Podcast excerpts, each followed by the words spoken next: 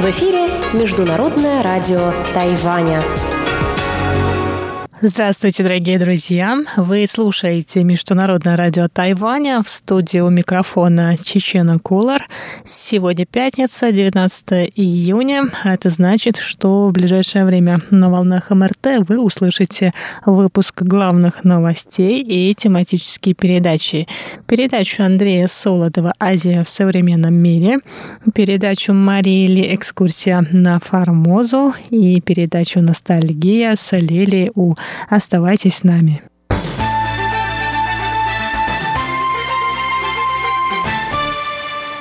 Итак, главные новости 19 июня. Пресс-секретарь исполнительного юаня Китайской республики Тайвань Дин И Мин сообщил 19 июня, что новым министром экономики станет Ван Мэйхуа, занимавшая до этого пост заместителя главы экономического ведомства.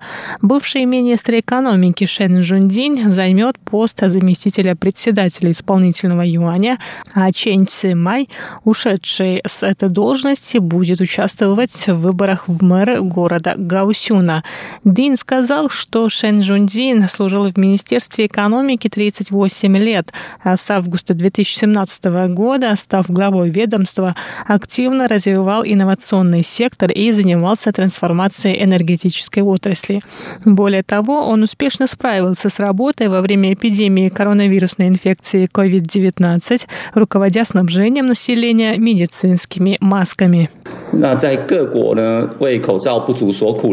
В то время, когда жители других стран страдают из-за нехватки масок, тайваньцы уже могут заказывать маски онлайн, и им не нужно стоять в очередях в аптеках. У нас даже есть возможность помочь другим странам, и в этом нельзя отрицать заслуг Шен Жунзина. Пример Су Джинчан надеется, что Шень сможет использовать свои опыты и знания экономики и промышленности на новой должности и поможет правительству. Ван Мэйхуа, которая займет пост министра экономики, прослужила в ведомстве 39 лет. Она по образованию юрист, поэтому хорошо знакома с юридической стороной экономической деятельности. В прошлом она занималась вопросами экономического сотрудничества с Соединенными Штатами Америки и Евросоюзом, а также работала над новой политикой продвижения на юг. Дин Имин выразил надежду, что Шэн Джунзинь и Ван Мэйхуа на новых должностях помогут восстановить тайваньскую экономику после пандемии COVID-19.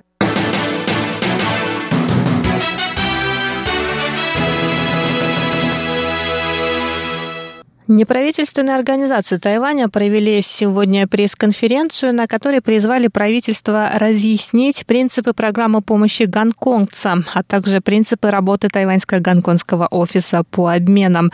Они также заявили о необходимости пристально следить за ситуацией в Гонконге и усовершенствовать координацию разных ведомств, которые будут заниматься вопросами гонконгцев.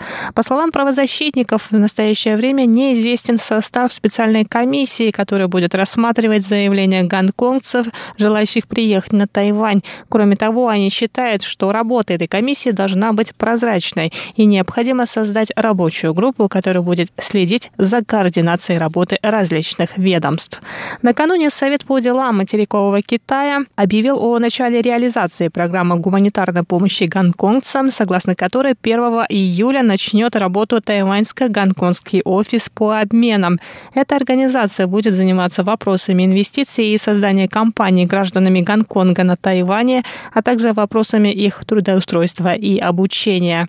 В Совете рассказали, что эта программа не только позволит предоставить им политическое убежище, но и привлечет на остров гонконгские инвестиции и профессионалов.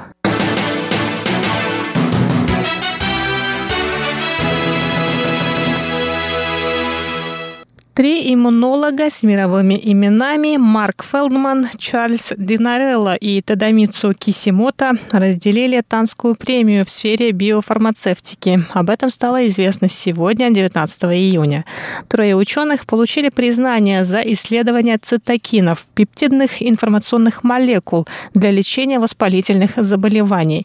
Цитокины производятся иммунной системой человека и передают сигнал от клетки к клетке, запуская цепную реакцию.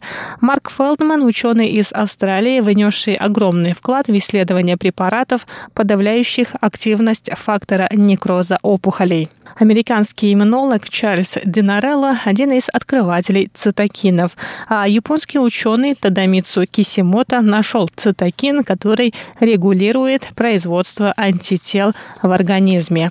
Три иммунолога разделят премию в размере 40 миллионов новых тайваньских долларов, что составляет примерно 1 миллион 350 тысяч долларов США и получат грант на исследование в размере 10 миллионов новых тайваньских долларов. Танская премия проводится каждые два года. Она была учреждена в 2012 году тайваньским предпринимателем Сэмюэлом Инем с целью чествования ученых, которые внесли значительный вклад в устойчивое развитие, биофармацевтику, синологию и верховенство права.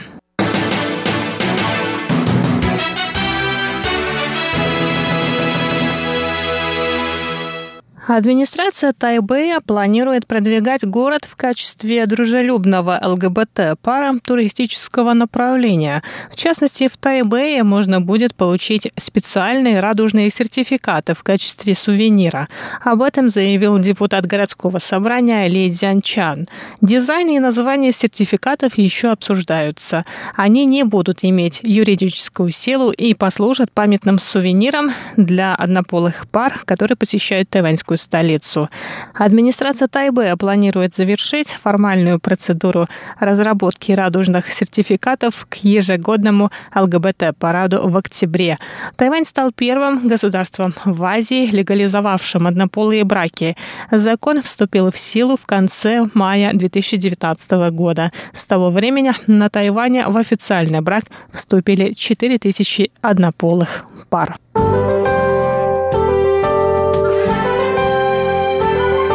А сейчас коротко о погоде на Тайване. В последнее время на Тайване очень жаркая погода. Сегодня в Тайбэе температура воздуха достигала 35 градусов по Цельсию. По ощущениям было почти как 45 градусов. Завтра в Тайбэе ожидаются кратковременные дожди. Температура воздуха составит от 26 до 35 градусов.